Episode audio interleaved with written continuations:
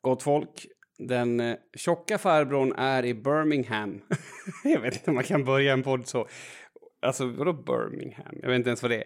Men eh, det här är... Eh, vad är det här? Det här är hashtag livet. Det här är podcasten hashtag livet, så är det. Och Mats, han är i alla fall i England. Han skulle kunnat varit i Birmingham och han kan ju plötsligt ha gått ner jättemycket i vikt så det var onödig kommentar, det där första. Eh, men eh, förra veckan så kände jag så här, jag måste ju ersätta Alltså den musikaliska talangen då som Mats besitter med någonting. Och eh, då blev det Magdalena. Jag hoppas att ni har hört på det avsnittet. Eh, det var i och för sig inte handlat så mycket om talangen, men ni fattar. Och nu istället då så kände jag att uh, jag vill ha en person som det skulle kunna hända att de blandar ihop med Mats om de ser dem snabbt på håll på stan. Tror du att det skulle kunna hända, Viktor? Ja, men jag har ju gått ut med själv och sagt att jag är professionell Mats lookalike och jag har ju faktiskt fått lite gratis poäng på det. Alltså, jag tänkte på det när jag, precis när jag åkte ner eh, från, från gymmet in till byn så tänkte jag så här, det där liksom att man skojar att du och Mats är lite lika, det är kul. Men om man säger så om asiater, ja, då är man rasist helt plötsligt. Ja.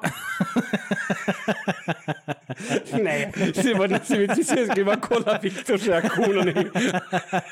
ja, det är så roligt för att du sa att jag inte hade någonting att vara nervös för när jag skulle komma hit och så är det här första jag möts av. Men det är ju liksom enligt förväntan, så jag är, jag är bekväm ändå. Nej men alltså det är ju någonting med att vi kategoriserar människor, helt seriöst dock. Alltså som att liksom, eh, för det är ju supersimpelt. Det är ju, det enda som är likt på dig och Mats kanske är alltså att ni har långt hår och skägg och är lite stora liksom. Det är ju inte så att ni har samma utbildning eller samma jobb eller samma åsikter. alltså förstår du vad jag menar? Nej, nej, för det var ju nämligen så att jag och Mats gick på Högskolan Dalarna samtidigt. nej!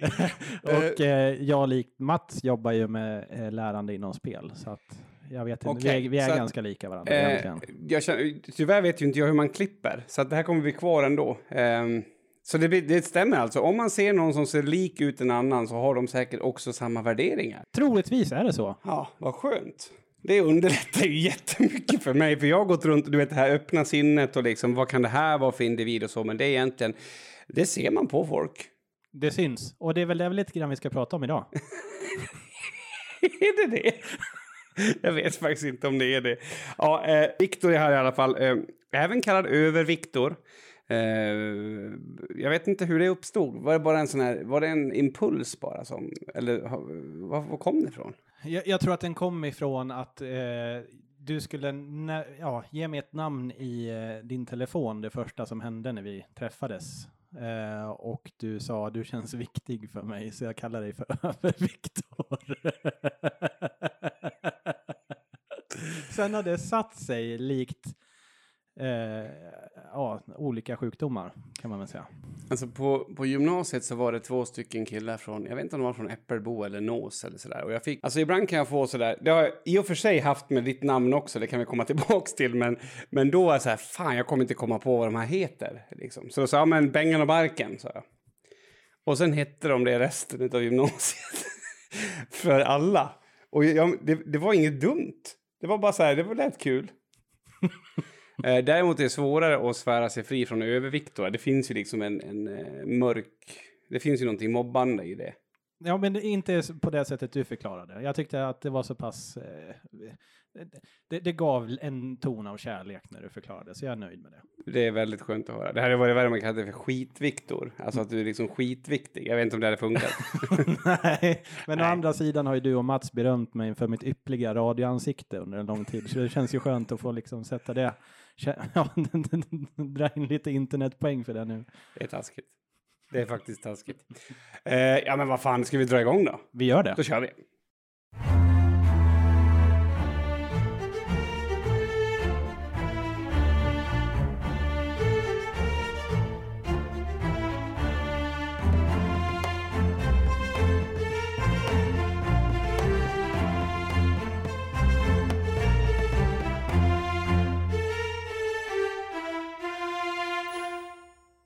Ja, alltså, jag vill ju helst inte prata om valet.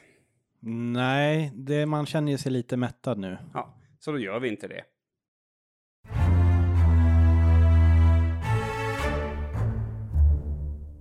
Nu kanske det låter som att det här segmentet ändå handlar om valet, men det är bara en person som händelse i och för sig. Alltså det, valet har ju 80 procent i alla fall av Sveriges befolkning varit med och det var kul att så många var med, verkligen jättekul. Och sen då har vi en person från valet och vi ska prata om någonting som han har sagt som är lite spännande. Det var väl um, Uffe K som jag kallar han för nu för tiden då, som sa att han var oerhört ödmjuk inför sitt kommande uppdrag. Oerhört ödmjuk. Hur är man då? Ja, men jag, jag tänker om man beskriver sig själv som oerhört ödmjuk inför ett uppdrag. Kan man då vara ödmjukast i världen kanske?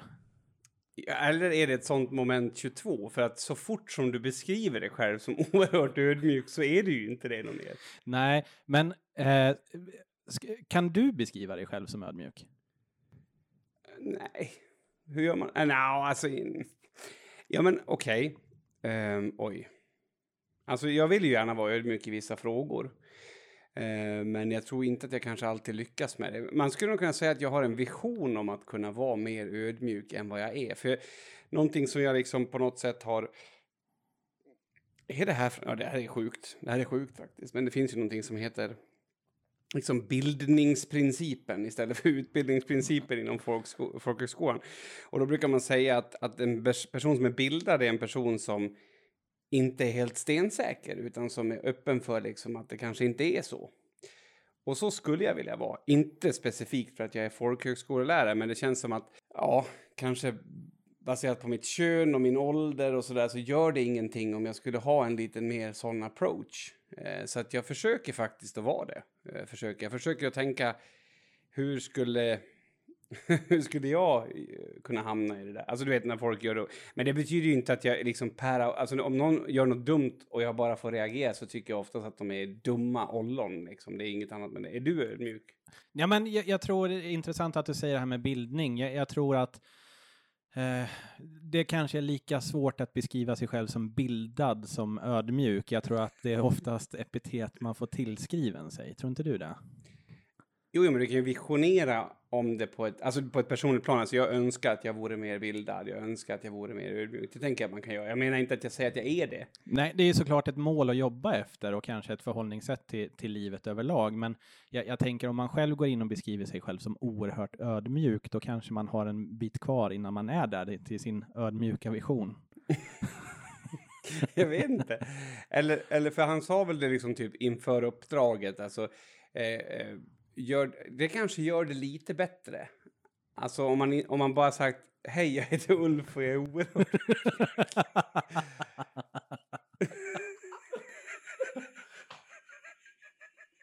Det är någonting i det som slår an något i mig. Ja, men jag blev ju jätteprovocerad av det, för jag föreställde mig själv hur han inför talet, när han, liksom, han, han och hans rådgivare har skrivit talet, att mm. det är mm. viktigt att vi sätter någon, ett bra värdeord inför som, som sätter sig väl. Ödmjukhet är någonting man kommer långt på, tänker, har jag föreställt mig att de har tänkt. Och så vill de tillskriva sig själva den, det jag, tänk, jag tänker också att det beror på vart man kommer ifrån, för jag kan känna när man, ja men du vet, när man pratar om folks, uh, ja, men som i mitt jobb, när man pratar om människor som mår ganska dåligt eller väldigt dåligt, då, då är det liksom att, att säga att man är ödmjuk kanske står mycket för att man inte vill säga att jag har svaret på allt på något sätt. Men är det det man vill höra från, en, från nästa statsminister? Eh, tja. Jag tror att ni har gjort ett kastval här, eller liksom, förstår vad jag menar? Ja, det, här, det gäller, gäller att vi är ödmjuka inför den här utmaningen.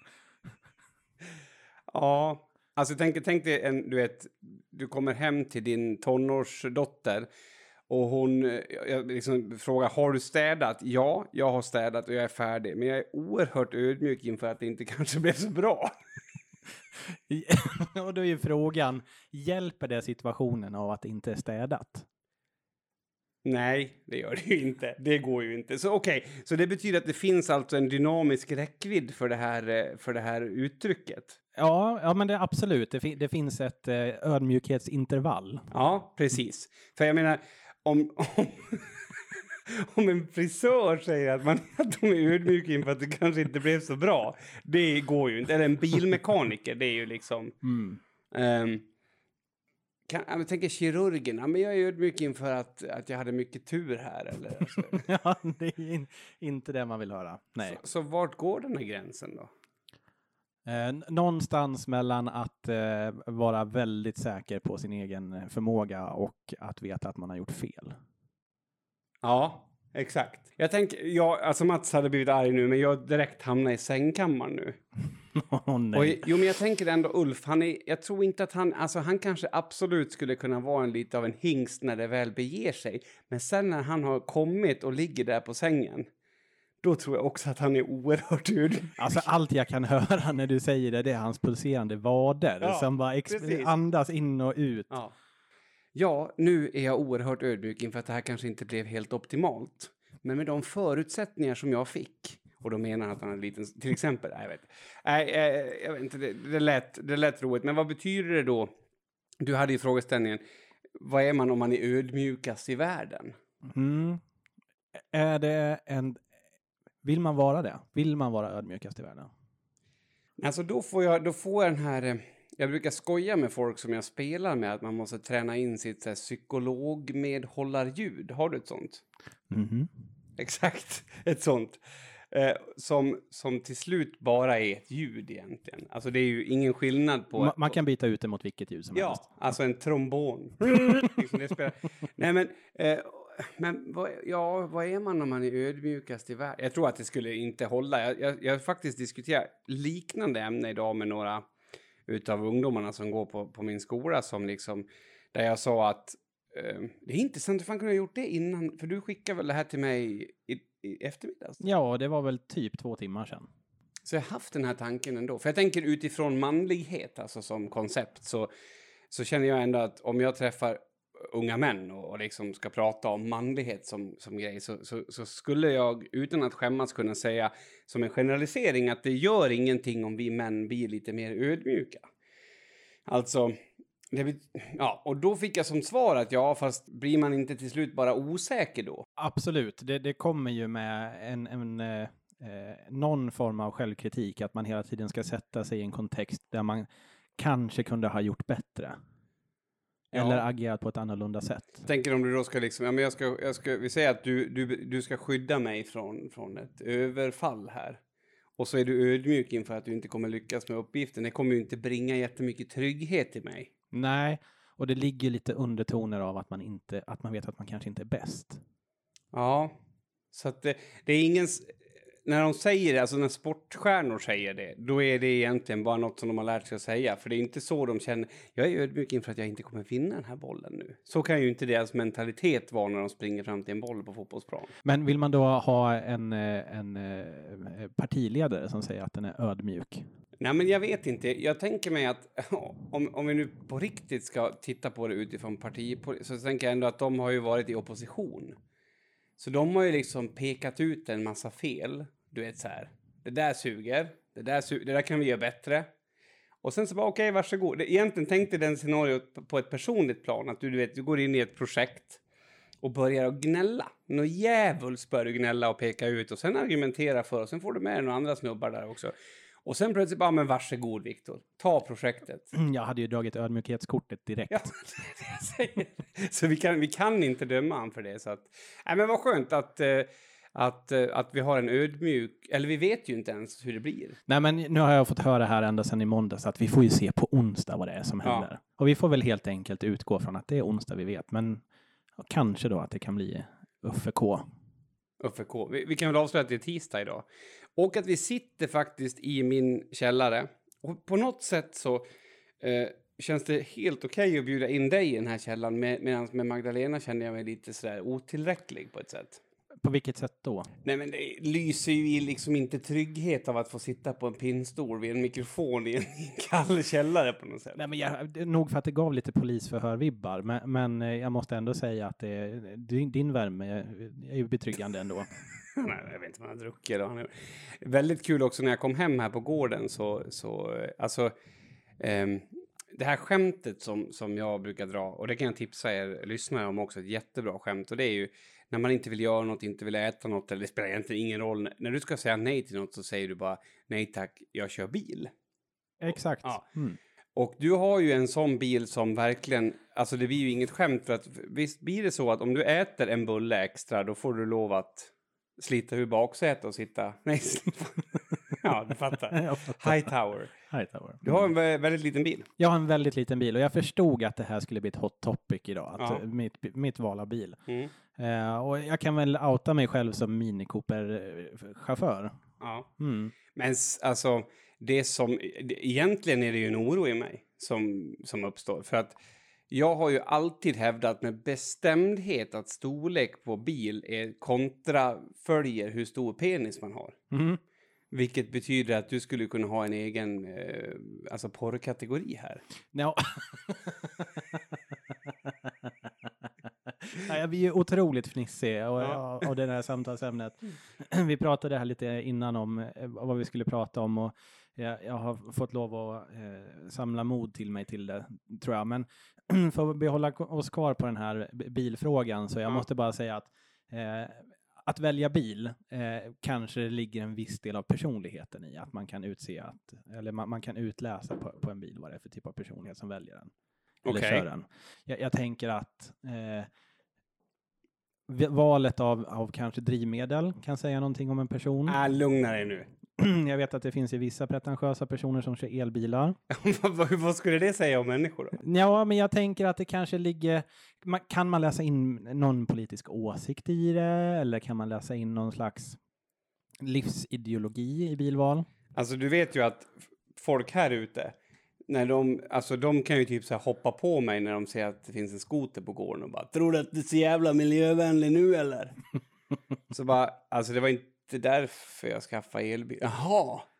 Ja, då är det lugnt. Alltså, ungefär som att, att man, ja, ja, du får gärna ha en elbil bara du inte har det för miljöns skull, för då... Ja, då, försök inte vara pretentiös liksom. Det, det är det inte det hem. som är grejen? Ja, men man sätter ju sig lite grann över andra. Jag tänker att det är samma sak som kanske eh, man kan utläsa ifrån eh, jag- Ja, men kanske kostval eller... Ja, Eh, men vänta nu, vi stannar på bilar här. Lugna er nu. Lugna er nu. Eller okej, jag är också beredd att höra vad äter då en elbilsförare? Nej, men jag tänker att elbilsförare är veganer. Ja, ja, ja. Och där spricker det ju för mig.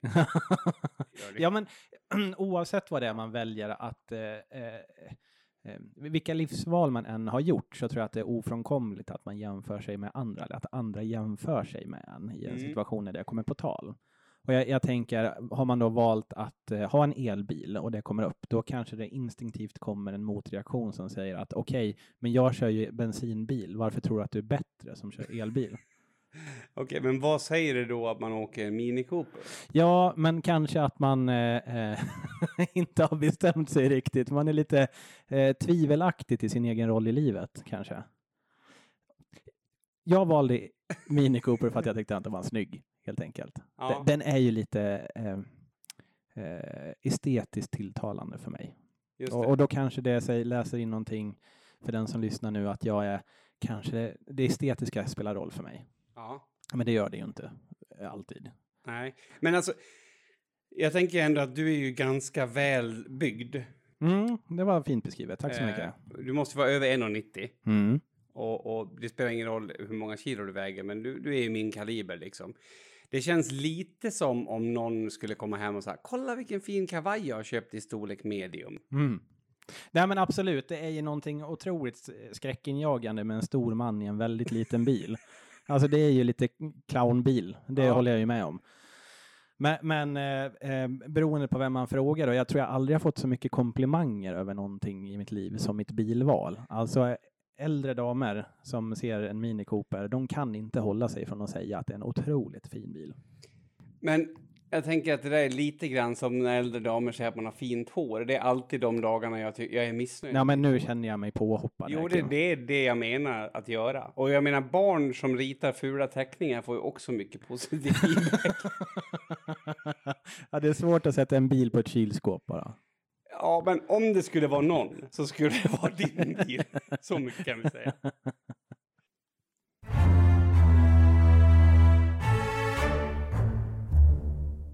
Du Kim, Mm. har du något porrkonto jag skulle kunna få låna? Eh, eh, jag måste vara ärlig, va? Nu, nu eh, måste du vara ärlig. Nej. Jag har faktiskt inget porrkonto. Alltså, jag är så jävla rädd. Alltså, för jag har ändå tänkt på... Alltså, det där är för övrigt jävligt intressant. Att det finns så mycket porrsidor och så mycket liksom eh, tjänster, men ingen som använder dem. Nej, just det. Det är ju inte så, alltså... Eh, jag vet inte, du vet, på typ webbhallen tror jag det är, då får man ju så här poäng för varje krona man har handlat för eller något sånt där. Ja, en, och en frän avatar. Och, Ja, precis, just precis. det. Mm. Och det kanske man då, inte vet jag, på någon morgonfika liksom berättar att nu är jag level 50 på, på det. Men jag har aldrig hört någon som liksom, men nu har jag kollat 900 eh, till exempel eh, bögporrfilmer på Pornhub. Nej, det är ju inte kanske det vanligaste diskussionsämnet. Jag vet inte nu, men om någon har Pornhub, alltså är du kanske, har du Pornhub? Jag har inget inlogg Nej. heller. Det är därför jag frågar om jag får låna ett. Men hur är porr för dig då? Du, du känns ju ändå som... kan, ta det lugnt nu. Dra inte på för lågt. Nej men alltså tänk ändå som att, att du känns ju som en jävligt... Alltså jag skulle ändå säga att jag respekterar ditt, din integritet som, som man på något sätt. Du är ju inte liksom... Jag skulle bli väldigt chockad om du åkte och visade röven ut ur en Volvo. Ja, det är ju Alltså- inte med flit i varje fall. I sådana fall för att jag är fet. Ja, precis. Att den har tryckts ut på något sätt, det vet jag inte. Men, men alltså, kan du, skulle, kan du vara bekväm med att kolla på porr? Nå, jag, jag tror att det, min porrkonsumtion är inte liksom vad jag, vad jag skulle säga är, är eh, stor. jag försöker vara lite fin i det här sammanhanget, det går ju uppenbarligen inte. Nej, men jag, Nej, men du behöver inte Mm. avslöja någonting om, men, ändå liksom, visst är det någonting där som liksom ringar jävligt illa? Ja, framför allt att man, man, det är ju jobbigt att prata om, absolut. Jag tycker att absolut så, nu har jag sagt absolut tre gånger, Ja, du märker hur obekväm jag blir i den här situationen. han kollar på. Ja, det är tre absolut. Långt. Men, nej men Kim, jag tror inte att jag skulle beskriva min porrkonsumtion som särskilt stor och så. Men, men jag tycker att in, samtalsämnet är ganska intressant att prata om just eh, vad på, på samma sätt man, man pratar om, om eh, bilar och, och eh, vad man kan utläsa av en personlighet, eller en person som kör en bil Ja. kan man ut, utläsa, nu var jag på, bara på grund av samtalsämnet var jag på väg att säga utlösa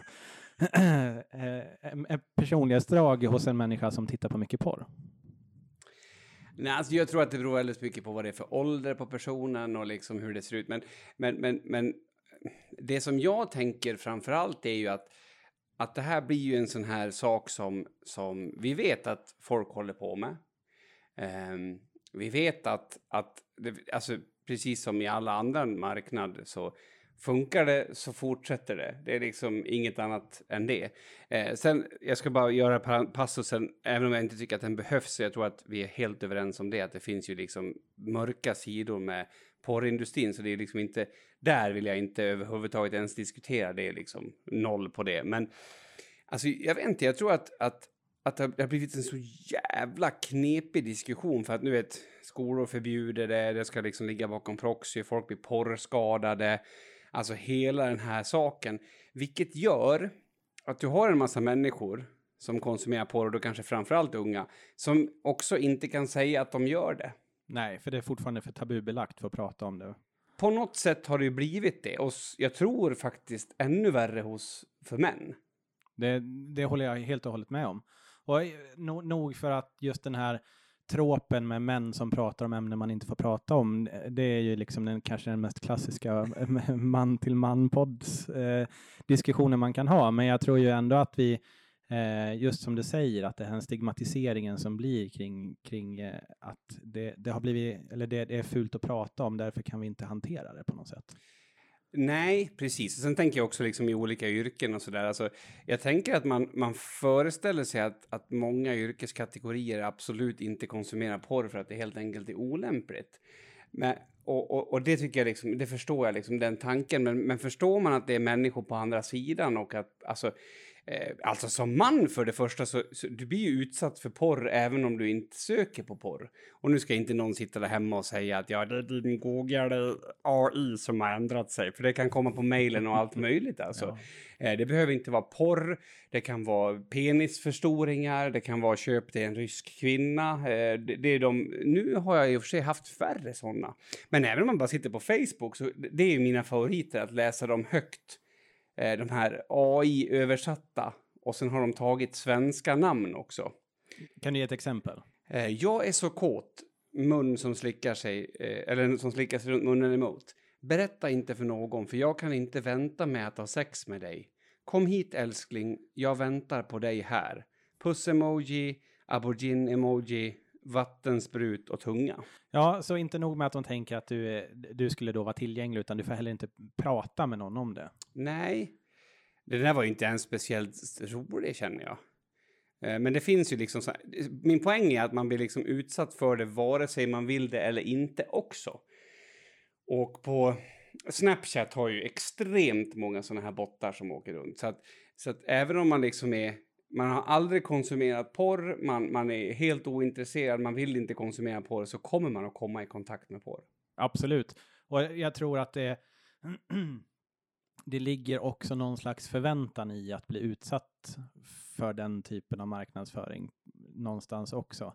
Jag, jag tänker, eh, jag som nyligen har skaffat TikTok här nu, eh, kan slås av att det är väldigt eh, eh, mycket lättklädda personer som då marknadsför sin Onlyfans. Ja, Eh, och det har blivit någon slags eh, förväntan då att ser man en tjej på internet så ska hon också ha en Onlyfans. Ja, ja, ja absolut.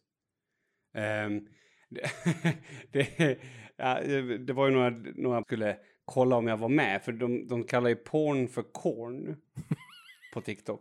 för att om du säger porn så då, då går Ja. automatiska liksom... Ja, ja, då får man inte vara med i algoritmen. Nej. Och Onlyfans heter Only Friends. Ja, Fast Eh. det är ju kul. jo, jo. Men det är också kul att, att, att det det här blir ju liksom ett sekundärt språk som alla förstår sig på. Sen är frågan i Onlyfans, är det värre eller är det bättre? I och för sig, kan det verkligen vara någon som lyssnar som inte vet vad Onlyfans är? Ja, det är ju det som är frågan då. Förväntas alla veta vad det är för någonting? Jag, jag tänkte ju på det när vi pratade på ett, eh, på ett lärarmöte, att jag kände att det tillhör omvärldsbevakningen. Alltså att man måste ändå begripa vad det innebär. Men det är inte alla som gör, men det är ju typ att du gör ett konto ungefär som, som, som Facebook, bara det att man måste betala för att få ta del av ditt konto och så säljer man sex då. Eh, man kan visserligen sälja andra saker på Onlyfans, men jag skulle säga att jag har nog aldrig hört talas om folk som gör det ens en gång, men, men de hävdar ju det, att det var så det började liksom. Att man började med att sälja bildelar och helt plötsligt så har man en egen porrsida på Onlyfans. Jag vet inte. Nej, men alltså grejen är så här att, att det här med porr, jag tycker fan att det är lite synd. Eh, jag tror att det är bra att du vet, ja, men folk behöver tänka efter. Är det här verkligen lämpligt? Alltså hur har det gått till när det här har spelats in? Alla de här sakerna, lite, lite liksom eh, what if, eller lite, jag vet inte, att man tänker så. Men man måste ju också acceptera att folk gör det. Eh, och sen i sådana fall ta det därifrån. Om nu målet är att ingen ska kolla på porr, så vet vi ju att om målet är att ingen ska vara uppe länge, på, man kan inte bara säga stopp och säga förbud och, och säga, man måste i sådana fall diskutera det då. Absolut. Och sen tänker jag om man, om man nu konsumerar jättemycket porr och sen så bara, nej men du får inte göra det något mer. Så blir ju det liksom, det kan, jag tänker mig för vissa människor blir det till och med en livsstilsförändring. Liksom att, ja men jag, ska, jag kan inte kolla. Så att, så att man behöver ju också hitta liksom andra sätt. Men tror du att vi blir porrskadade? Ja, det tror jag i allra högsta grad och det syns eh, framför allt vad, vad jag kan se i, i, eh,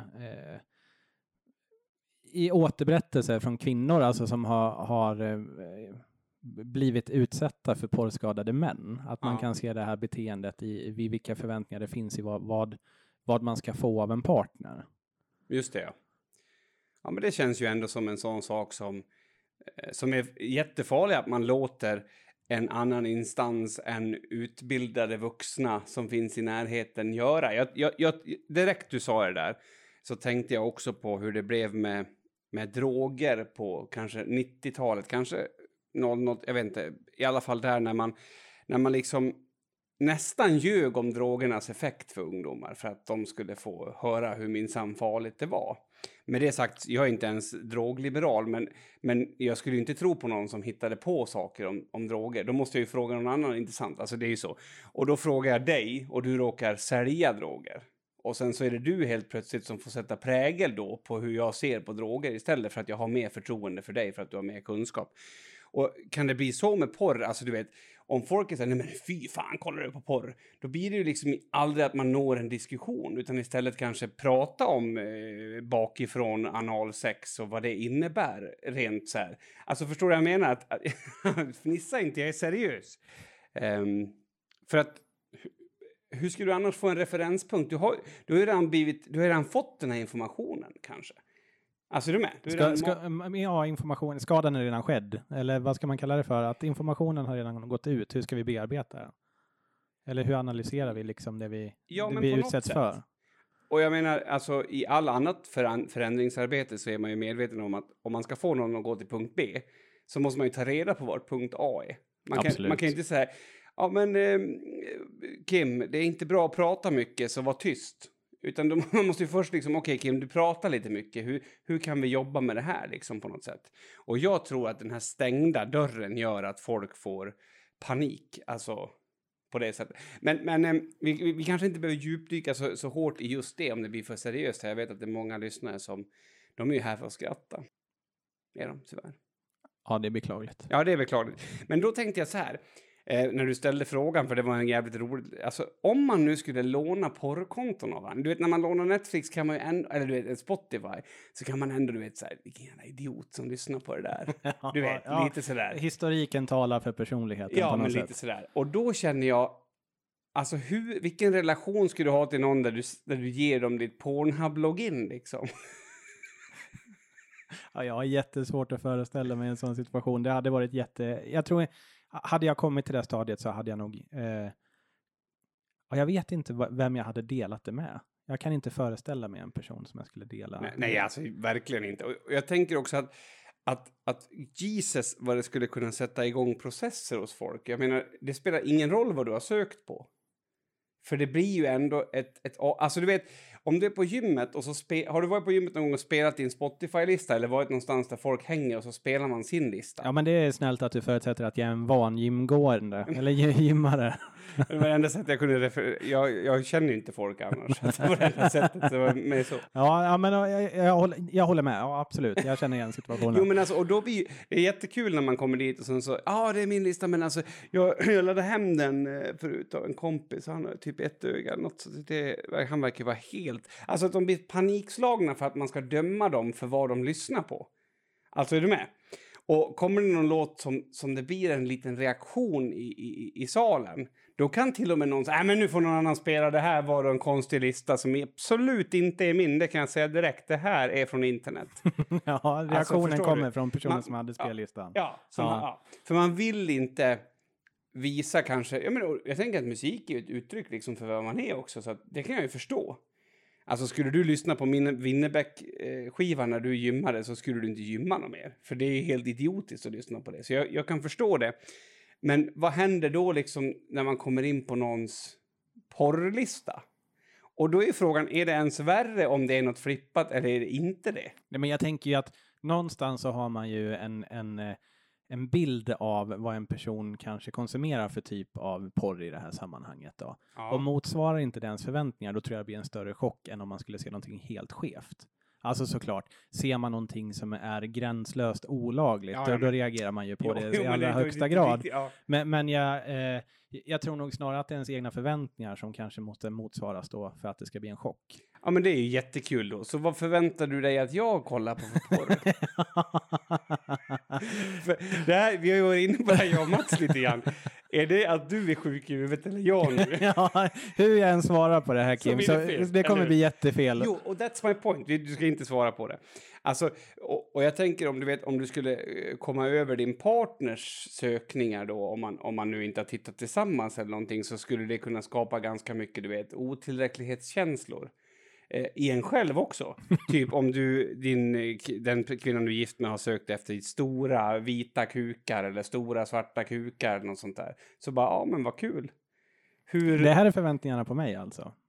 Ja, nej, jag, har, jag, skulle, jag, jag vågar inte ens tänka i de banorna, så jag behöver hålla på det här humorfiltret, för annars kommer det här inte funka alls. Då vill jag nog bara fara härifrån, och jag bor ju här, det är jättekonstigt. Men det, det är någonting i det där, alltså, vi kanske ska uppmuntra folk där hemma att liksom byt, lånbyta lite sådana här konton med varandra. Men okej, okay, vad skulle krävas för att du skulle starta ett typ, alltså ett konto eh, för att ta emot porr eller pornografiskt material? Ja, men eh, då skulle nog en vilja att konsumera porr kanske vara det första som, som eh, styr det. Uh, nu försöker jag utmåla mig själv här som uh, en pretentiös uh, ja, men icke-normativ okay. man. Men... Jag, ja, men om, om, om, om, du vet att det är en granne som har börjat att lägga ut porr på Onlyfans, Lockar det mer eller mindre? Ja, men det är klart man måste gå in och titta vad fasen det är som för sig går. Har man, lite, har man lite tur så står man själv i bakgrunden någonstans. så stirrar in genom ett fönster. Nej, men för det är det som jag tycker är så jävla intressant med konceptet Onlyfans. Och jag tror att det är det som tilltalar många också, liksom att fan, tänk, det här skulle kunna vara någon som, alltså du vet, att, att det är jag, någon... Jag, det kanske jag har träffat den här personen. Jag, det kanske är ja, någon jag känner igen. Sen är det också väldigt otrevligt och det, det känns eh, på, på, på, många sätt och speciellt liksom bland yngre känns det jävligt osoft. Jag håller med. Alltså jag, personligen så ser jag ju kanske mer problematik med det än fördelar. Men, men eh, alltså just förhållningssättet till, till Onlyfans i nuläget. Ja. Att för, förväntningarna på att det ska finnas på något sätt. Ja, men det är super, super men, men, men, men då är också frågan då, för, för jag vet att eh, min eh, mor som det, hur länge sedan är det hon gick bort nu? Jag måste nästan... Jag kommer inte ens ihåg hur länge sedan hon gick bort, men det var länge sedan. Eh, 13 år kanske. Ah, hon, hon hade ju eh, i den här diskussionen, och det här är någonting som jag minns sedan jag var barn, för hon var hemsamarit och, och en sån här person som var så här supernaturlig med saker. Alltså, hon kunde typ äta en klubba och torka någon i röven samtidigt. Och det här är såklart någonting som avspeglades på de som var gamla. De blev ju väldigt trygga av att ha en person som inte liksom eh, gjorde någonting utav det, utan ja, men det här är det som behövs nu, så att varför ska jag liksom göra någonting annat av det? kan ju, alltså, jag skulle aldrig kunna vara som hon, hon var väldigt naturlig på det sättet, men då var det en diskussion, jag vet inte om det var på 90-talets början, det här med liksom att man skulle kunna köpa sex om man var handikappad, eller, eller liksom, man kanske inte har möjlighet att träffa någon. Eh, det här finns ju i, i andra länder, liksom, den här möjligheten. Och då sa hon rakt ut att jag skulle inte ha någonting emot liksom, att hjälpa någon och runka någon till exempel. Det sa hon det inför dig? Ja, ja absolut. Mm. Hur reagerade du då? Nej, alltså jag hade ju levt med henne väldigt länge så jag var ju inte jätteförvånad och jag visste också att det var väl no, no, jag hade några polare över oss. Det låter som att hon var helt sjuk. Det var hon i och för sig, men väldigt snäll och väldigt mysig och, och, och, och ärlig framför allt. Och då, då menar hon liksom att, som jag tolkar det nu som vuxen, att ja men vad fan, jag kan ju se vad behovet är och att det liksom inte är någonting fult med det om jag ändå tycker att det är okej. Okay. Och det är klart att, att det var ju ganska chockartat på det sättet då. Men, men är det så med porr också, tror du? Och, eh, nu tror jag, jag tror inte att hon representerar samhällets norm, eh, inte än i alla fall. Men att, att man kan få mer förståelse för porr, till exempel om någon är väldigt socialt handikappad eller kanske fysiskt handikappad. Finns det något där? Jag, jag tänker, för, först måste jag ändå kommentera att det, det, är ju väldigt få förunnat att ha en sån relation med sin mamma, att man kan, kan prata om det på ett öppet sätt. Och jag tror ju att vi, vi, vi vår generation med, med, som kommer ha eh, barn som växer upp med internet kommer ju behöva förhålla oss till de här typerna av diskussioner på ett helt annat sätt. Vi, vi måste ju ta det ansvaret som skolan kanske inte alltid kan, kan fylla med, med sexualkunskap, utan att vi, vi måste vägleda våra barn eh, genom internet och även den här sidan då också och förklara att det inte är så verkligheten alltid ser ut.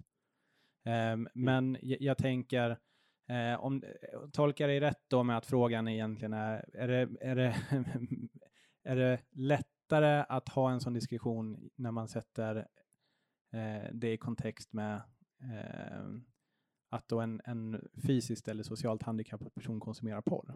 Ja, men ja, alltså, det, det, var egentligen bara två exempel där jag liksom försöker på något sätt konstatera om det liksom är är det mer vidrigt om en normalfungerande man som du vet har allt uh, på, på, sitt, på det torra om man säger än om en, en, en person som kanske har jättesvårt att komma ut gör det. Alltså, Mm. hur känner du där? Ja, men jag, jag tror nog, eh, ja, jag skulle ju inte eh, kanske förhålla mig till det på samma sätt som när du och jag pratar om det. Jag Nej. tror nog att jag skulle ha en mer förståelse för att eh, man kanske pratar om det på ett öppnare sätt. Jo, men är det mer okej? Det, det är knepigt nu, för det händer någonting med det. Ja. händer någonting med det, men jag vet inte exakt vad det är som händer med det. Och i sådana fall så skulle det vara någon slags...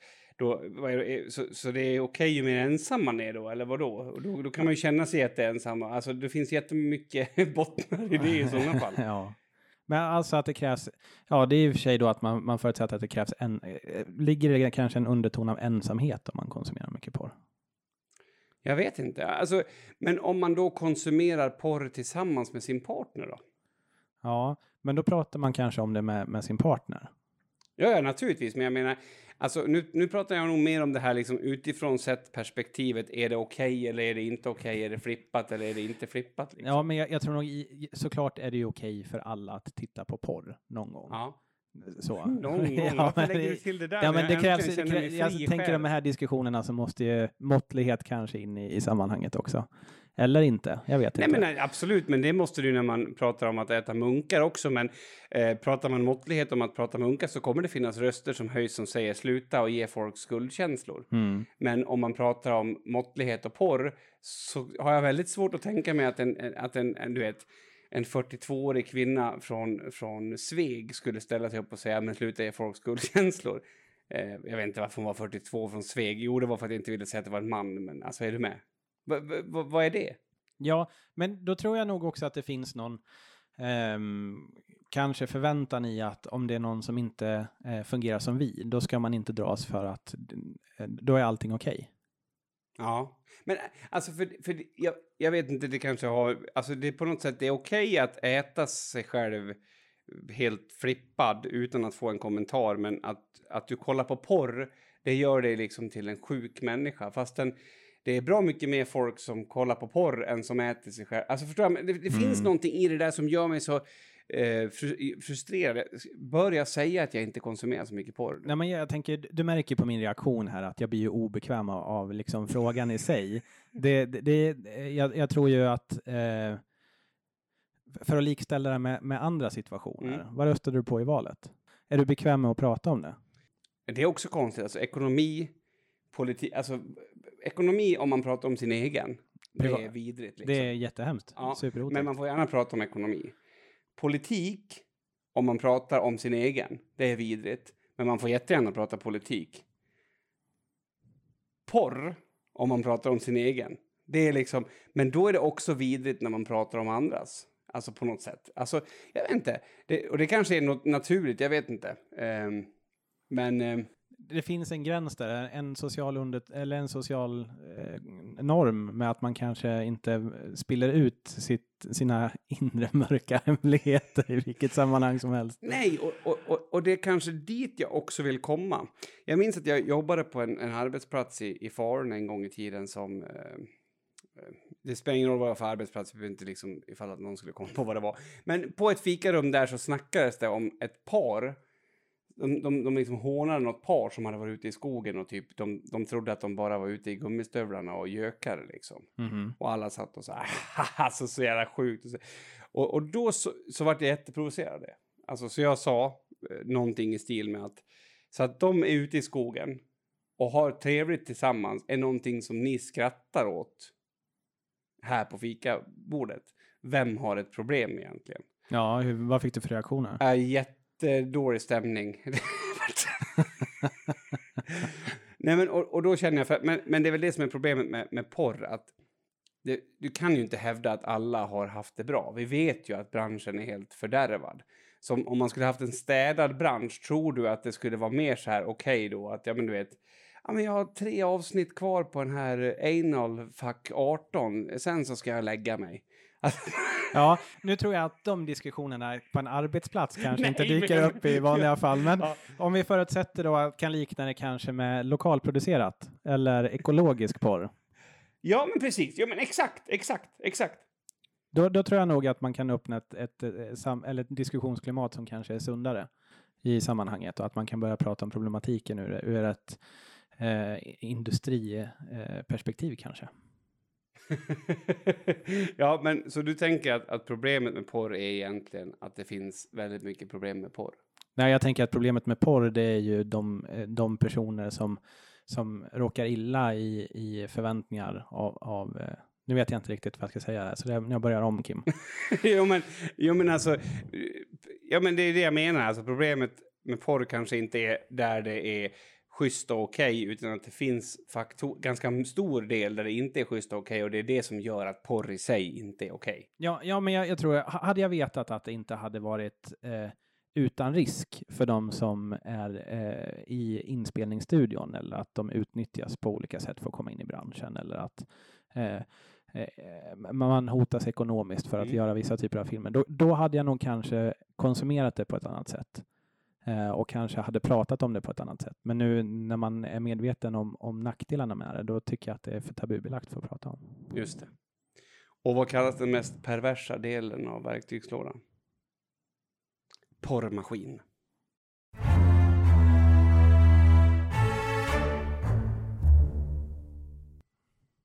Förlåt, nu blev det så där. Sorry. Det blev så. Ja, men det är ingenting att be om ursäkt för. Jag tänker att vi pratar om någonting som är, det behövs pratas mer om, ska man väl inte be om ursäkt för. Okej. Okay. Mm. Men jag, jag, har eh, stött på en, eh, en ny grej i mitt liv här, Kim. Mm -hmm. Jag fyller 30 om en månad och har stött på min, min första eh, ålderskris, tror jag. Ja. Och det ligger nog ganska mycket i att jag förväntat mig att man är vuxen när man är 30. Just det, ja. När blev du vuxen? Alltså, tänker du att det här spelas in i framtiden? Jag ska svara på frågan då. Ja, du spelar inte in det nu? Jo. Ja. Jag spelar in. Ja, okej. Okay. Ja, ja, men ja, det... det ja. men min poäng är ju att, alltså, eh, vad betyder det? Nej, men jag, i, i, min hjärna så har jag nu senaste halvåret behövt gå igenom vad jag vill vara för typ av människa när jag är vuxen. Och det är nya saker som jag har ställts inför tankemässigt som jag inte har haft tidigare i mitt liv. Mm. Uh, att ja, men nu är det ju läge att börja pensionsspara och se över sin, sin pensionsfond. Det är för sent va? Ja, det är alldeles för sent. Mm. Uh, kanske är det dags att uh, utbilda mig till det jag vill. är det dags att skaffa barn? hur ska jag, vad behöver jag göra med mitt hus innan jag har fyllt 30?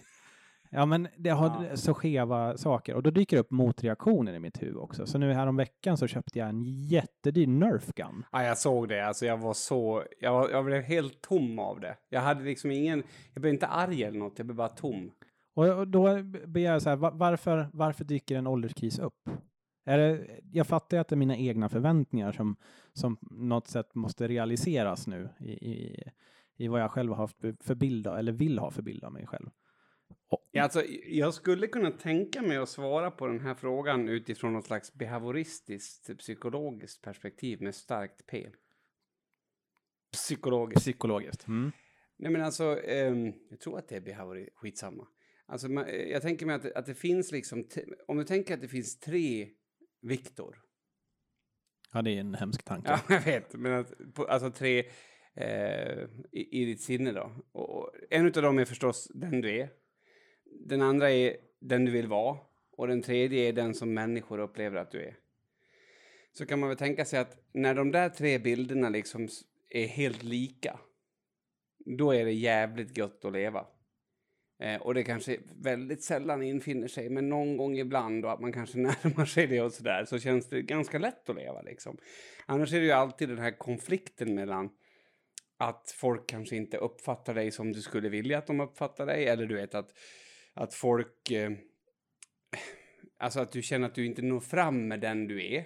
Eh, och sen naturligtvis då det andra, att du skulle ha varit någon annan. Jag borde ha varit bättre på det här. Eller liksom. Och det här är en ständigt pågående konflikt i livet som jag tycker är spännande att tänka i de tre bilderna. Och då skulle man kunna, om man vill vara superpedagogisk någon gång när man är hemma själv och ingen är med, för det här kanske man inte ska dela med någon, jag vet inte, liksom börja skissa på vad är det för någonting som, vad, vad, är, vad är kongruensen med de här bilderna på något sätt? Och det är väl det. Alltså för att den här bilden av eh, vem man vill vara, den är ju sjukt påverkad av på något sätt, vem borde jag vara? Eller hur? Absolut. Men, men eh, är, är, det, är jag den enda i världen som går runt med de här tankarna när jag fyller 30?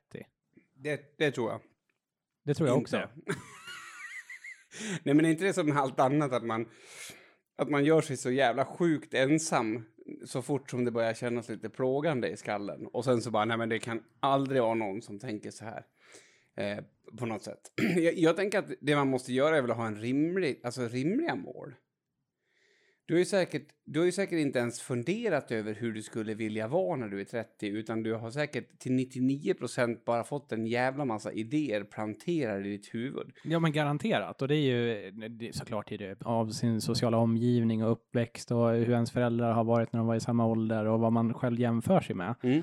Men, men vad händer om man inte når upp till den bilden av sig själv? Nej men alltså då måste man ju antingen revidera den bilden. Alltså, eller så behöver man, alltså det är ju, det, det är ju de här tre bilderna. Vem, vilken ska förändras? Nå, någon av dem kommer att få, få lov att förändras. Och det är ju det som är en, en kris. Kris betyder möjlighet också på kinesiska. jag uppskattar ändå att du så här, drog isär ögonen Nej, också och satte på din liten stråhatt. Alltså det, det där är mer ett hån mot, alltså vi vi pratade om det idag, när folk är så här sjukt positiva över jobbiga grejer. Ja men, alltså du vet, att man liksom, åh vad härligt att du är i process. Ja, Ja. ja. men absolut. Eh, Och det är det inte, det är jättejobbigt. Men eh, på något sätt så är det ju det. Det är väl det som man upplever då, att det finns liksom, oj, för, för, för du har någon bild av dig som, och, och vi sätter ju oftast tider på dem av någon jävla anledning. Att du vet, om ett år ska jag ha gjort, eller om tio år ska jag ha gjort. Och om, när jag är 30 då ska jag... Eh, bara för att lugna dig, för nu kommer du säkert bli mycket, må mycket bättre. När jag var 30 hade jag gift mig, hade tre barn och en egen villa. Ja, men tack. Ja, men det känns nej, skönt att nej. höra. Nej, men absolut. Nej, och det, det, det är det här jag menar med vad man jämför sig med. Ja, och jag hade inte tänkt det. Det stod inte i överens med vad jag hade tänkt. Alltså, jag tror faktiskt att jag var 31 först, men skitsamma. Alltså, jag tyckte nog att å andra sidan gick alldeles mycket fortare än vad jag trodde. Men eh, har du, tycker du att du själv har blivit vuxen i och med det? Alltså, om jag ska vara helt, och vi ska vara jättekrass, så blev jag vuxen när båda mina föräldrar var döda. För att då, det här är så mörkt, Ja. men, men det är sant. Då var nog första gången som jag kände att jag har inte ens någon att, du vet, ja men du vet, en förälder, men en förälder det är ju en sån som säger bra ritat när man har ritat något fult. Och det är ju en trygghet att ha i livet. Alltså, alltså en människa som man kan, som stöttar en även fast man ritar fula fucking jävla ufo-skepp liksom. Någon som säger vilken fin bil när man har köpt en Mini Cooper. Till exempel. Ja. Gjorde Ja, dina föräldrar? absolut. Min mamma är jättestolt. Nej, och, och det tror jag att, eh, att det var då jag verkligen kände mig vuxen och det var jävligt, det var en tragisk känsla. Så jag, jag, när folk är så här, men jag måste skydda, du vet, ja men som du är nu, att jag måste bli vuxen, nej men alltså för mig, nej. Eh, men däremot så kanske man behöver, alltså att ansvarstagandet behöver följa med. För fram tills man är 25 kan man ju alltid hävda att hjärnan håller på att växa och jag tror levern utvecklas fram till dess. Det är ju det, det, är det jag har tagit skydd bakom. Ja, Absolut, i allra högsta grad. Jag tänker också att i värsta fall får det ju någon sån här riktigt dum motreaktion med att man tänker att ja, men då har jag en månad på mig att göra de här alla dumma besluten innan jag fyller 30. Just det. Jo, men alltså är, alltså är det inte... Alltså jag tänker du som ändå är en, liksom på något sätt en modern man och, och, och, och tänker till och sådär. Hur kan du acceptera att du går runt och har en massa gamla ruttna pajasidéer om vad man ska ha gjort när man är 30? Om jag får vara lite provocerande nu. Hur fucking jävla pantat är inte det? Varför har du inte... Varför, varför har du accepterat det? Nej, men för att jag tänker att det är förväntningarna på mig. Jo, men och det är ju jättedumt. Det är ju som att du, att du har liksom helt plötsligt bara blivit ett offer för omständigheterna. Du är för fan bättre än så. ja, för, för all del. Ja, men absolut. För, för att ta det, det allvarliga i det, absolut. Man, man får ju lov att sätta sina egna mål utifrån det. Men jag tror ju ett mål har ju varit hos mig själv också, att jag ska vara vuxen när jag är 30. Ja, men har du kommit på vad det betyder då? Nej, och det är därför jag frågar när du blev vuxen. Ja, Okej, alltså jag kan säga eh, när jag senast kände mig, eh, du vet när det är så här, oj då. Liksom att man liksom, ja men det här är vuxet. Det var när jag började att fondspara. Mm. Då kände jag mig ganska vuxen. Ehm, när jag kommer ihåg eh, kvartssamtal känner jag mig ganska vuxen. Men mellan där så känner jag mig, alltså så tror jag att jag liksom har eh, reviderat det där. För, för, för jag tror inte att, och det är också en grej, den här planterade bilden av vad som är vuxen, den har ju jag fått från mina föräldrar. Och det, så vill ju inte jag vara. Nej, men jag- jag förstår ju också att har man, har man egna barn då förväntas man ju vara den vuxna i alla lägen. Men är det fel att inte vara vuxen? Nej, tvärtom. Jag tycker att det är fantastiskt. Jag- tror att just det här ordet vuxen, och det är bara att du söker på vuxenleksaker så ser du att det är ju absolut, ja, alltså absolut, det kan vara kul det med, men det är ju inte en Nerf gun. ja, fast i min värld är det ju det. Ja, det nej, Nej. nej, nej, men inte Åh, så Jesus, Kim. Jag bara försökte fantisera ihop hur det ska gå till. Men, nej, men alltså jag vet inte. Jag tror att den här vuxen, alltså, och du är ju precis i den, i, i den eh, liksom åldern när det verkligen spelar någon roll. För det är ju när man kommer på, är det eller inte, Mm. som det spelar någon roll. Och sen när man har passerat det, då spelar det ju plötsligt ingen roll igen. Och innan det så spelar det naturligtvis ingen roll. Men jag tycker liksom att, det, och det är en sån här sak som jag skulle vilja säga till folk överhuvudtaget, alltså speciellt nu när vi har tillgång till varenda jävla människas liv i tummen liksom genom att bara så här, swipa runt. Och, och det finns ju väldigt noggranna studier på det här att om du går ut på, vet du hur vä- värdelösa vi är på det? Om du går ut på Instagram och letar efter folk så kommer du hitta de lyckligaste och, finaste och rikaste och de som har kommit längst eller nu vad det nu är för någonting du har inbillat dig att det betyder att vara vuxen. Och sen kommer du jämföra det med dem. Ja, absolut. Men istället då, om, om man tänker sig att när du ser de här som det går dåligt för, de kommer du inte jämföra med. De kommer du tänka att de tillhör inte normaliteten, så de kan jag inte jämföra med. Nej, precis. Bra hjärna. Mm. Vi är ju liksom inte gjorda för det här. Så jag tänker, eh, alltså funder, vad vill du? jag, vill, eh, jag vill inte bli 30. Det är ju mörkt alltså. Ja, det är mörkt. Och det är inte ens sant. Utan du vill inte nå en tidspunkt, alltså en, tidpunkt i ditt liv när du trodde att du skulle ha varit på ett annat ställe i ditt liv. Det är det du säger. Nu jävlar. Så det du ska göra är ju bara ändra vad du, vad du tänker att det innebär att vara 30. För jag tänker att för mig, att vara 30 skulle kunna innebära allt ifrån att man, du vet, för första gången snortar kokain med rövhålet till att man får sitt fjärde barn. Alltså, jag tänker att... jag vet inte om man kan... Alltså, jag, jag tror verkligen inte att det spelar någon roll. Och sen idag som världen ser ut, det är ju inte så att det, loppet är kört för att man inte har eh, skaffat hus eller utbildning eller vad man nu tycker att man ska skaffa innan man är 30. Det går ju att skaffa hur länge som helst. Så med, med eh, de orden sagda, jag tror att jag kommer fira min 30-årsdag med ett Nerf Gun-krig hemma hos mig. Fy fan vad skönt alltså. Ja, eh, jag kommer inte för jag är nämligen vuxen. Nej men på något sätt så när, alltså det som vi kallar barnsligt är ju oftast det som är sjukt kul. Mm. Men absolut, jag håller ju med. Jag menar, jag tittar man på mina hobbys, jag älskar att eh, måla Warhammer-figurer och eh, samla nördprylar och eh, göra de sakerna som jag kanske på samma sätt inte pratar om porrkonsumtion om, att det fortfarande är det här lite barnsliga Ja. i det, att det känns jobbigt att erkänna. Jo men det är också en sån här idé eh, som jag brukar prata med mycket folk som, som tycker liksom att, eller kan du då känna att, att andra människor har sitt liv, att de har fått liksom, ja men de har ordning på sitt liv. Är det det som, finns det någonting i det? Ja, absolut. Mm. Mm. Och det där är ju jätteroligt för att, ja men typ då om man tänk, tänker sig, ja men någon som är ute och joggar och, och, och, och som, du vet, fy fan vilken ordning, alltså du vet, struktur. Det känns som att, att Ulf Kristersson har använt det som en grej för att visa hur ansvarstagande och duktig han är. Nej, ödmjukt ansvarstagande. för sig.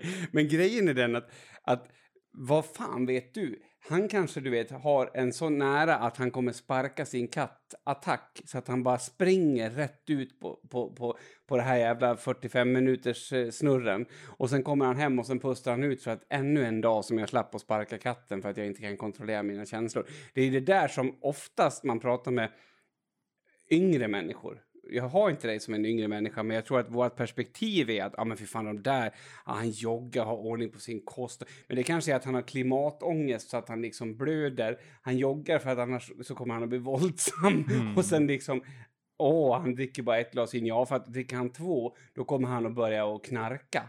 Alltså, vi vet ju inte vad folk gör för att upprätthålla sina fantastiskt värdelösa liv. Vi har fan inte en jävla aning. Nej, men absolut. Alltså, ja, men det går inte att se hela sanningen, men jag menar, jag vill ge det perspektivet. Liksom. Absolut. Så att, äh, men, äh, känns det bättre? Ja, lite bättre. Och framförallt känns det mycket bättre nu när jag vet att jag kommer Nerf-kan-kriga på min 30-årsdag. Ja, ja men det är ett, jag tycker att det är ett jättebra steg. Eh, Men det är spännande med kris. Jag sa ju till Mats att, för, för jag blir ju 40 år. Så vi skulle ju kunna alltså synka våra kriser, typ som tjejer som bor ihop som synkar sina... Vad, vad, kriser? Nej, de synkar sin menstruationscykel. Ja, jag är jättedålig på det här med tjejer. Men, men, alltså, alltså, tänk om vi... Ska vi göra det? Hur länge tror du man måste bo ihop för att synka sina decenniekriser? Ja, jag tror ju att eh, det krävs ju någon form av gemensam, eh, kanske bakgrund genom hur man hanterar kriser för det. Om du vill veta hur gammal du är, titta på folket runt omkring dig som du umgås med. Alltså det vill säga, hur gamla är de?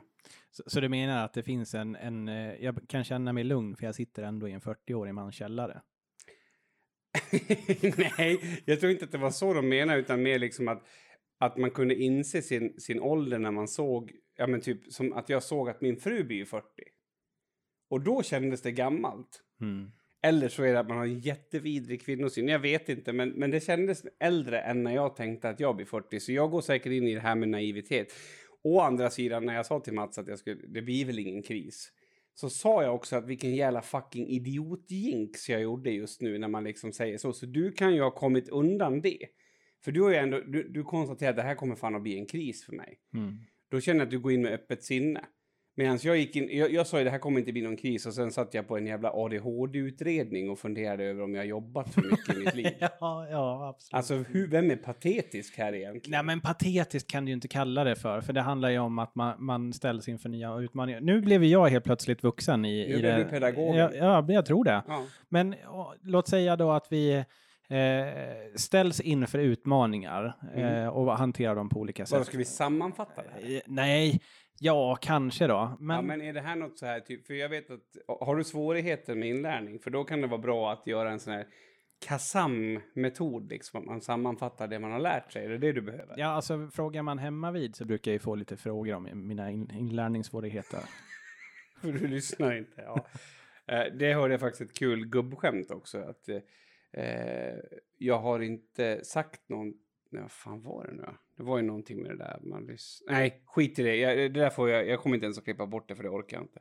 Förlåt, sammanfatta. Eh, det handlar om kanske vem man är eh, i en kris då. V- Vem... Jag kan inte sammanfatta det här på ett bra sätt Nej. tror jag. Men det, det jag med- däremot kan sammanfatta det är att jag kanske inte har ställts inför så många kriser, därför gör jag en kris av min 30-årsdag. Ja, du menar att i, i, i, liksom, i ett svältande land är det inte jättevanligt att man liksom har en 30-årskris? Nej, precis. Nej, nej, men det där är ju det klassiska och det största misstaget man gör med psyket. Eh, när man, och och det, faktum är att folk som kommer från, från, från sådana lägen och hamnar i olika kriser kan ha jättesvårt också att, att ta sig an en sån kris på grund av det. För man kan ju inte jämföra sig med andra. nej, men det är sanningen. Alltså det är ju sanningen. För att det är klart som fan att nej, om du är i Ukraina nu och hade blivit 30 år precis när det kom en missil så kommer du inte tänka vad har jag gjort med mitt liv? Men det betyder ingenting. Man kan inte. Det är en, det är en idiotisk jämförelse. Du är ju bara den menlösa människan du är och sen finns det andra menlösa människor. Det är liksom inte svårare än så. Men jag vet att sätter man en ålderskris i perspektiv så blir det lite fånigt. Allra högsta grad. Och jag, jag blir alldeles fnissig här när jag tänker på det.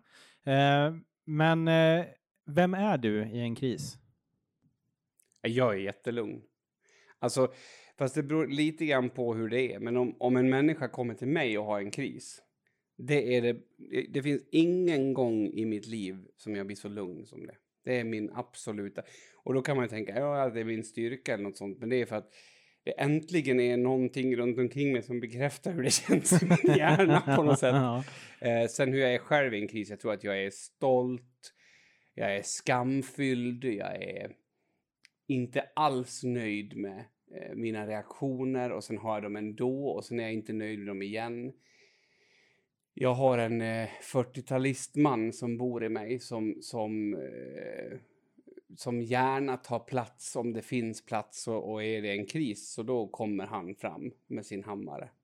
Liksom. Du, eh, har du någon sammanfattning hur du är?